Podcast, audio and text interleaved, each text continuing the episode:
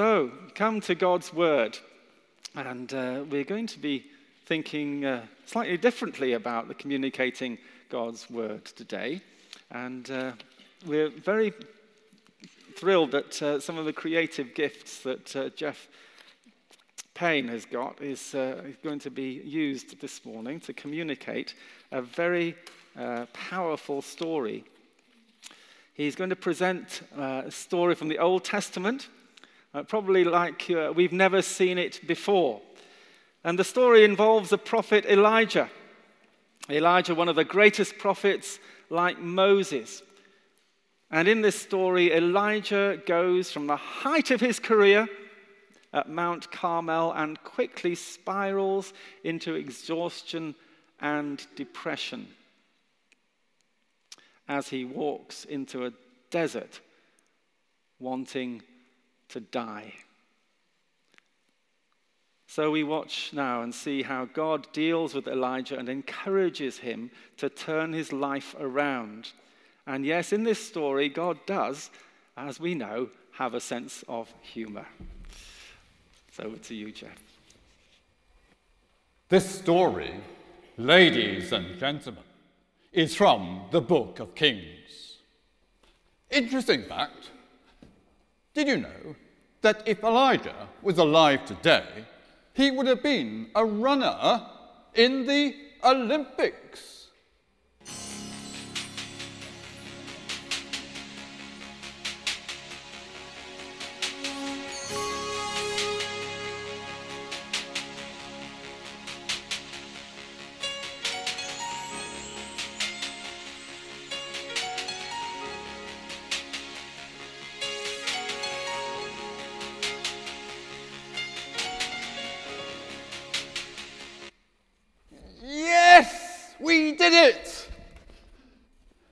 Elijah was elated. He was running ahead of Ahab, the king of Israel's chariot, and he beat him. He, an almighty God, had just delivered a knockout blow to the priests of Baal in the battle of the gods on Mount Carmel in their grand fire lighting competition. Oh, there it is to prove who the real God of Israel was. It were a spectacular result 1 0.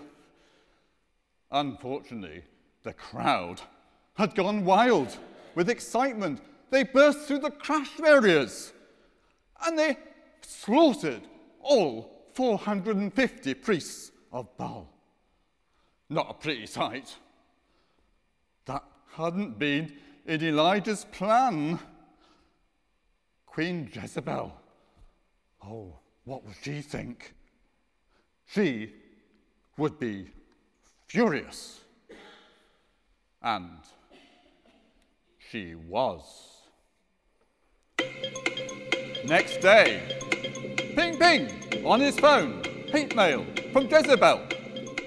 You'll be dead in 24 hours, it said revenge for killing my priests.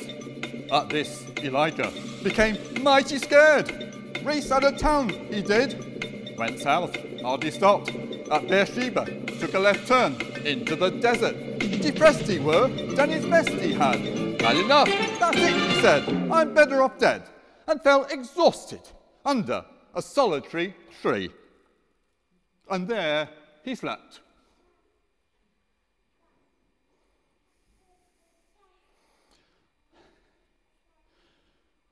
When Elijah awoke, there was a wonderful smell of hot bread. Expect you're hungry, said a young man dressed in white with an apron tied round his waist. How did you find me? muttered Elijah. No one knows I'm here, and currently I'm trying to die. God knows you're here and how you feel. He sent me with orders to get you fed. Why? Because he's got other plans for you. More plans? Haven't I done enough? Dunno. Uh, so, young man, what are these plans? Dunno. I'm only the chef. You'll have to ask God. That's why you've got to eat up for your long journey ahead. Journey? That's right. You've got to meet God on Mount Sinai. Sinai? Down there? That's miles away. Yep, the same mountain where Moses was spoken to by God through the burning bush. Here, drink this up. It'll make you feel better. What is it? Medicine? By God, that were good. what is it? Angel water? So you're an angel? Yep, you've got it in one. Well, that freshly baked bread, it was simply delicious. Divine, in fact. Whatever the ingredients, it kept Elijah walking for 40 days until he entered a cave under what he hoped were the right mountain. And there he slept for the rest of the night. Elijah, Elijah, Elijah recognized the voice. Oh, so you found me, all powerful God? Yes. What are you doing here?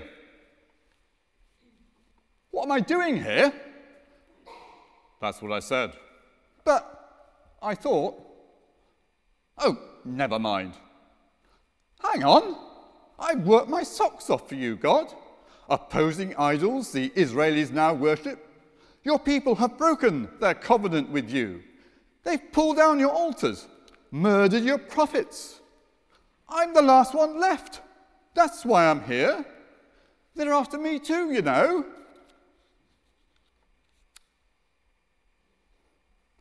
I know that.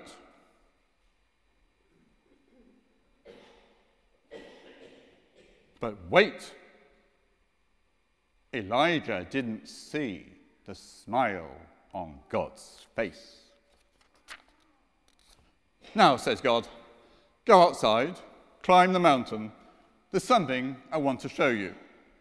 But watch and listen carefully.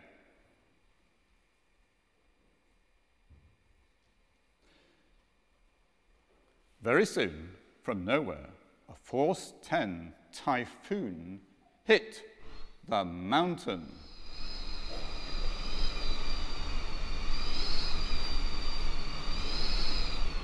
Rocks were pulled loose.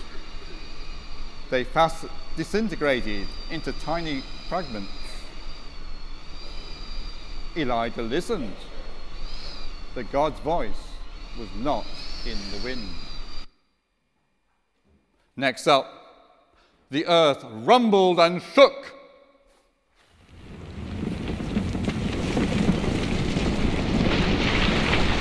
Then the ground gave way Instead, now, a huge gaping gap. Scary stuff. Interesting fact. Did you know that this earthquake was on very high on the Richter scale? Elijah listened, but God's voice was not in the earthquake. Suddenly, on the slopes, all around, bushes burst into flames. Elijah, expectant, heart beating fast, like Moses before, eyes probing into every bush. Prophet listened, but God's voice was not in the fire.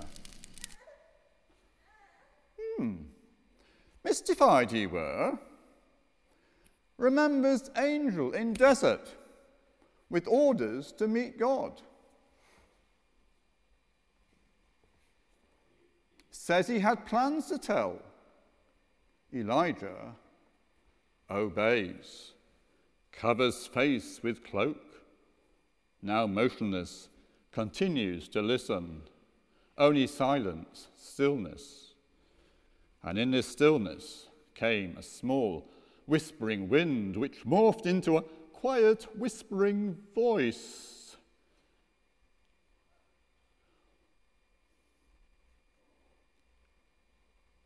Why are you here, Elijah? What? But I. I don't believe it. But wait. Elijah hadn't seen the smile on God's face.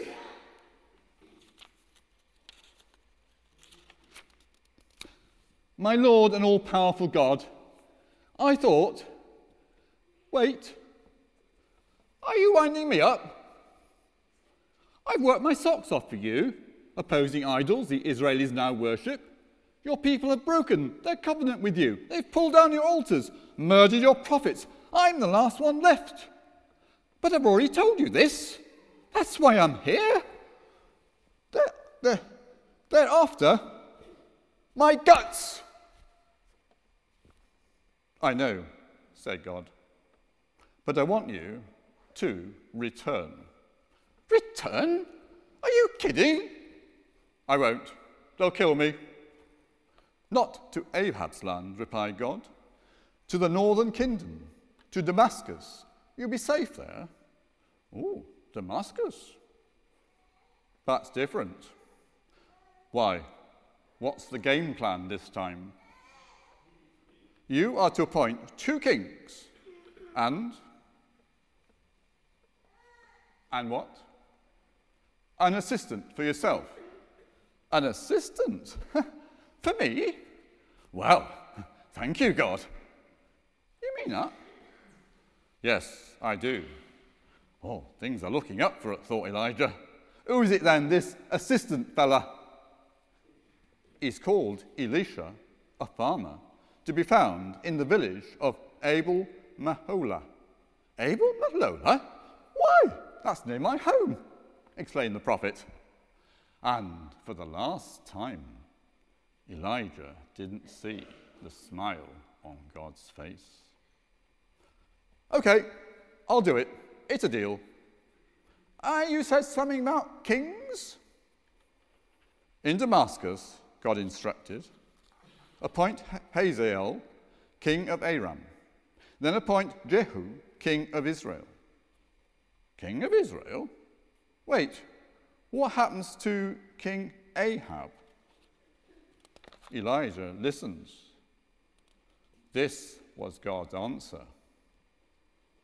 His days are numbered, as are Jezebel's. Jezebel's? Yes!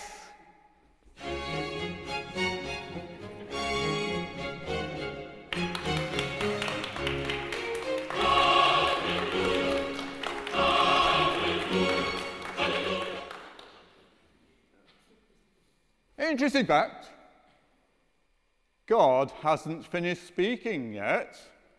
Oh, sorry. As we're talking numbers, God said, there are 7,000 of my people who have never bowed before Baal. 7,000? You kept that one quiet, Lord. Ah, well, from where I am, Elijah, you see the bigger picture. So, Elijah was no longer alone. Elijah was no longer afraid. Just a minute before you go, Lord. Any chance of another loaf of that heavenly bread of yours? I've got a heck of a journey to do for this new mission of yours. Elijah listened. There was only silence. This time, God's voice was not in the silence. Oh well, but I got to get back to work, haven't I? Better get going.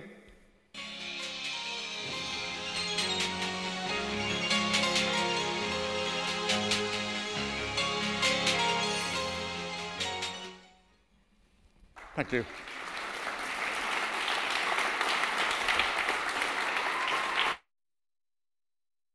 Well, as they say, follow that. Should we just pray together?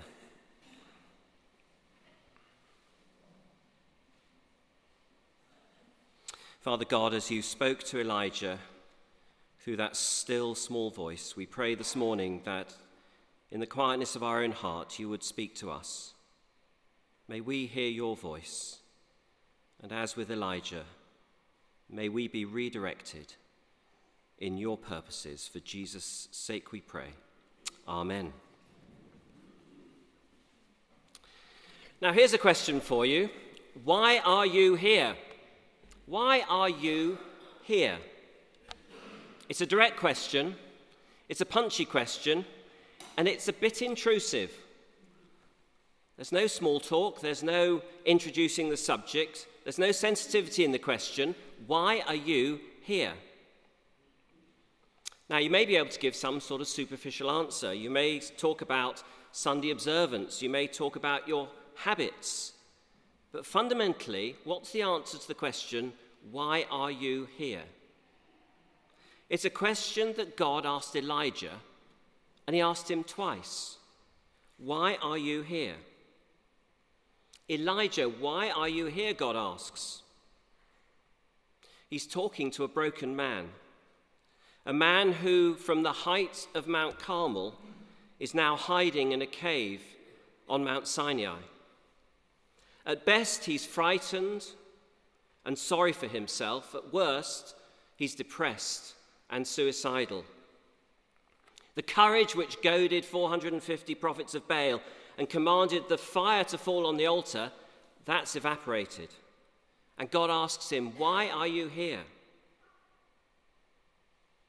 To me, there's more than one meaning in that question. Why are you here? I think it's less about the place Elijah's in and more to do with the state he's in.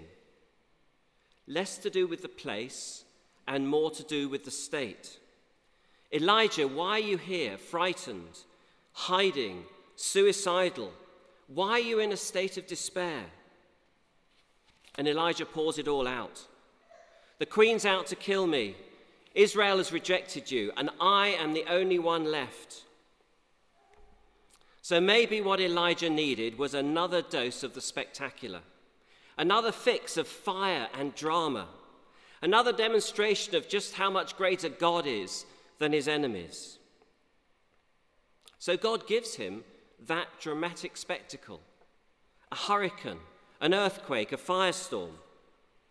It's the power of God, but it isn't God Himself. Of course, God can do the spectacular. It's what Jesus' followers wanted to see. They want to see miracles, healing, signs, and wonders. But that's not where God is heard. God is the God of the personal. God is a God of the intimate. He comes alongside us, but He comes in quietness and tenderness. And that's what a beaten up Elijah needed to hear. The Old Testament translators have some difficulty in translating exactly what it was that Elijah experienced. Some translators ex- uh, translate it as silence, some as a whisper, some as a still small voice. But it's not for us to worry about how it happened, but to focus on what happened. Elijah had an intimate, life changing experience of the Almighty God. Miraculously, he experienced God's presence, God's forgiveness, his love, and his restoration.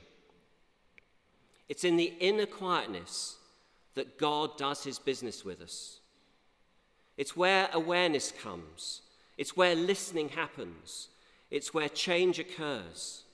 It's in the stillness, it's in the peace, it's in the intimacy of the presence of God. Our lives are full of noise telephones going off, people talking, children playing, televisions blaring. And there's other noise the noise of worry, the noise of responsibilities, the noise of tasks to be done. Noise, noise, noise. And God says, Stop. Be quiet, be still, and listen. It's not quietness for its own sake, it's quietness with a purpose, it's quietness to listen. Are there times in your life, times when everything is turned off, everything is put on hold, time that you can listen to God? Psalm 46 Be still and know that I am God. Stop, unplug, switch off, be still. Isaiah 30 In quietness and trust is your strength. Do you listen to God? My first car was a little maroon mini. It had a sporty little steering wheel. It had a rally seat in it. But it only had 34 horsepower under the bonnet. Those were the old days. And I thought it would be really cool to fit a radio. So I bought one, wired it in, but try as I might, I could never make it work. Never, that is, until someday a guy drew straight out in front of me and I gave him a great blast on my Fiamm air horns. Ah, it's all coming back to you, lads, isn't it? I blew the horn and a funny thing happened. The radio came on. I'd wired it into the horn circuit. I'd solved one problem, but I gained another because I couldn't hit, hear the radio unless I hit the horn. You can't listen with a lot of noise in the background. And there's a difference between hearing and listening. You're hearing me this morning because we've got loudspeakers, so it helps the noise to be projected. But if you're like me, you may struggle to recall what was said just five minutes ago. You hear, but you don't listen. Volume helps hearing, but quiet helps listening. You ever, ever taken a phone call and it's a poor quality line and there are others in the room who are talking and you say to them, shush, be quiet. I, can't, I want to listen. I want to hear what's being said. Listening often requires quiet quiet to understand, quiet to digest. And if we go quiet for a moment and you concentrate on listening, you can detect other things that you wouldn't normally know are there.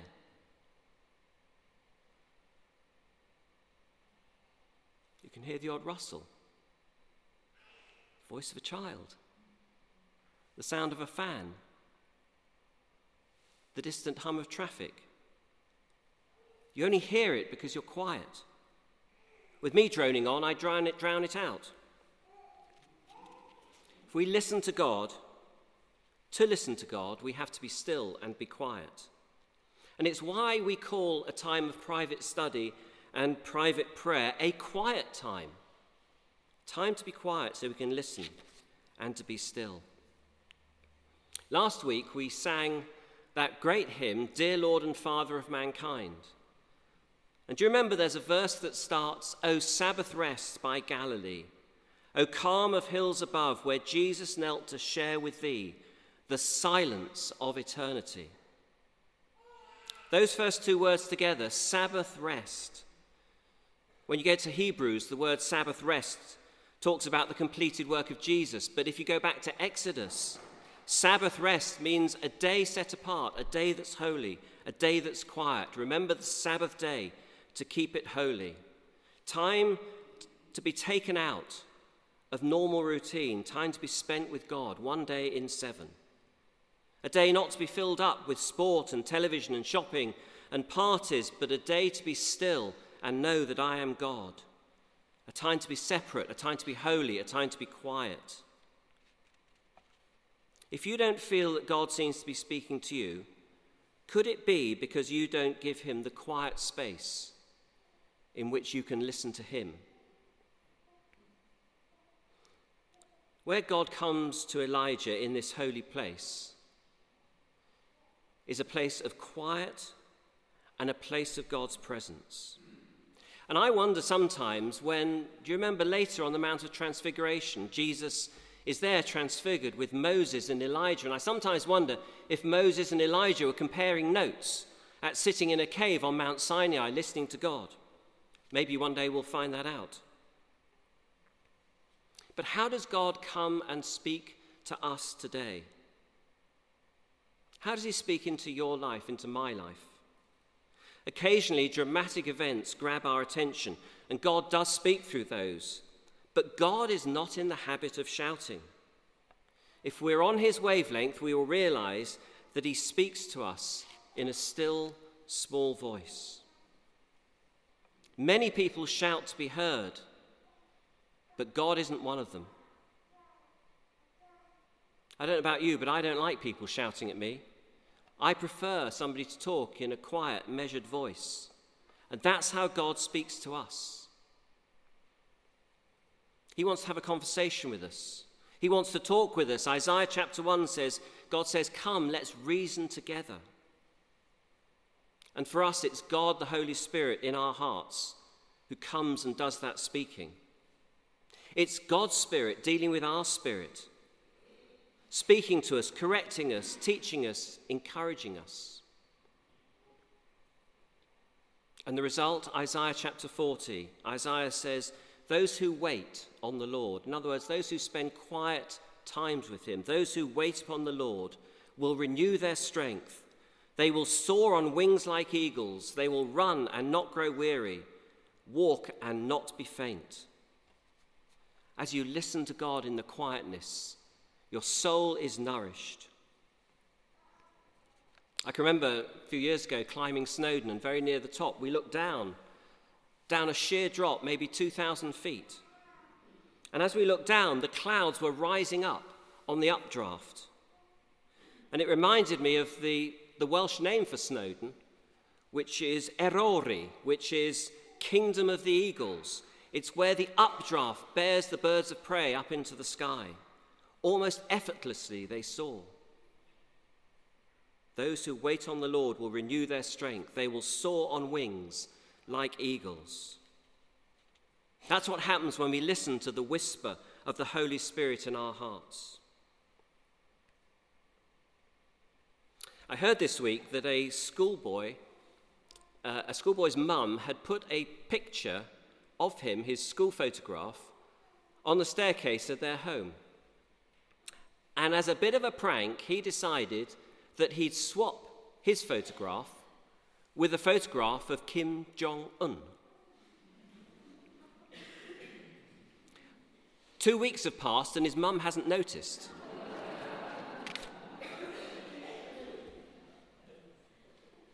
Do we miss the very thing that's right under our nose? The whisper of the Holy Spirit in our hearts.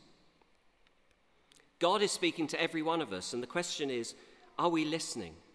We may have listened in the past. Elijah was really listening on Mount Carmel. He did great there, but that was another day. What about today? It's today that God is speaking. But are we listening? Yesterday is gone.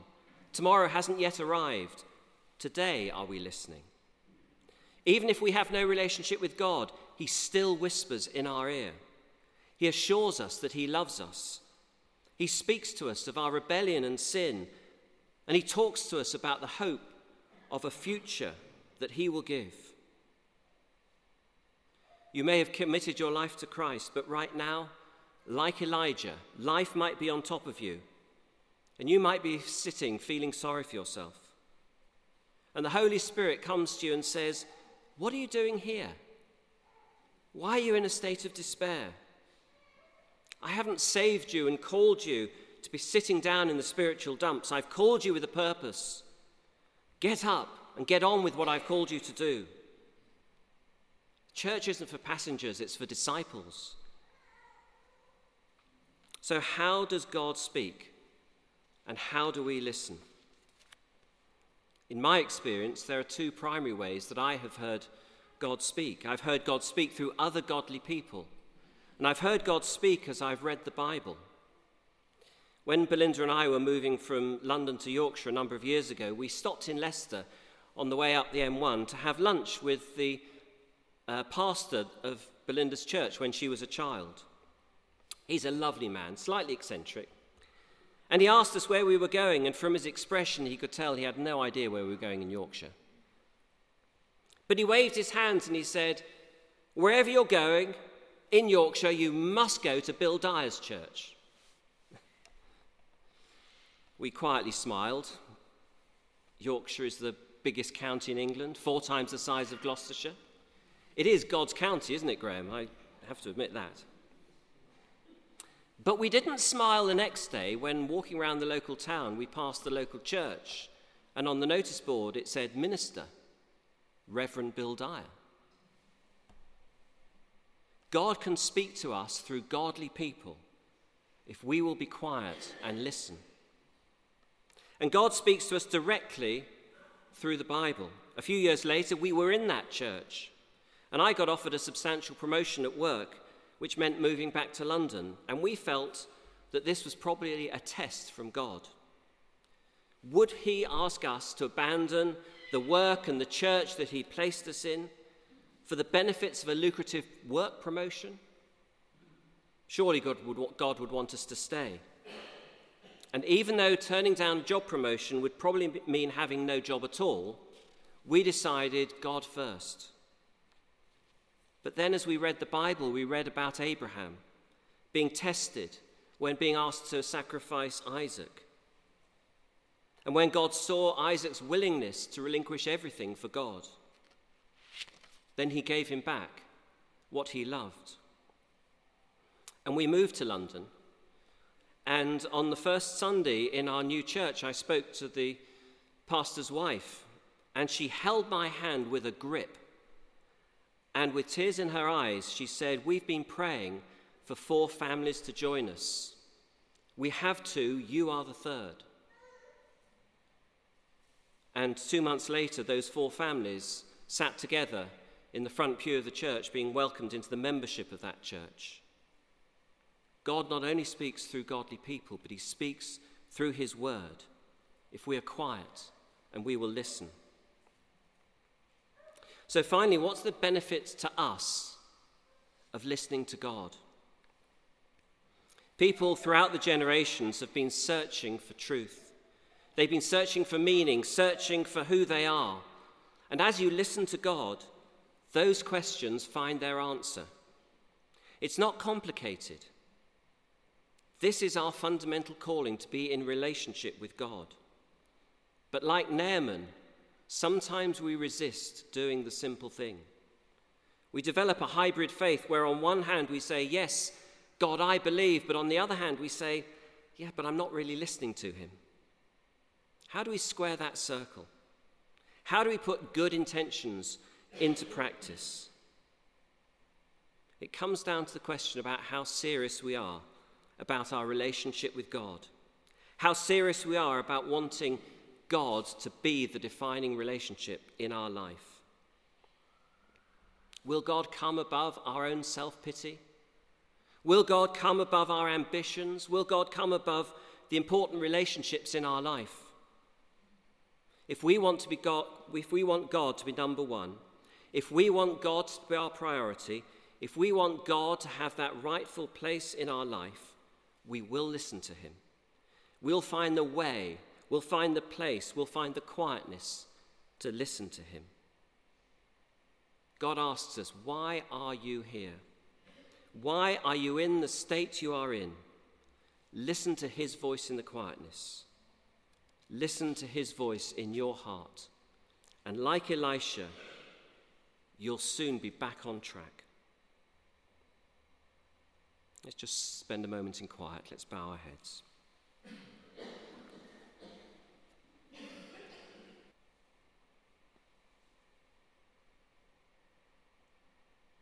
Father, in the quietness, we want to hear your voice.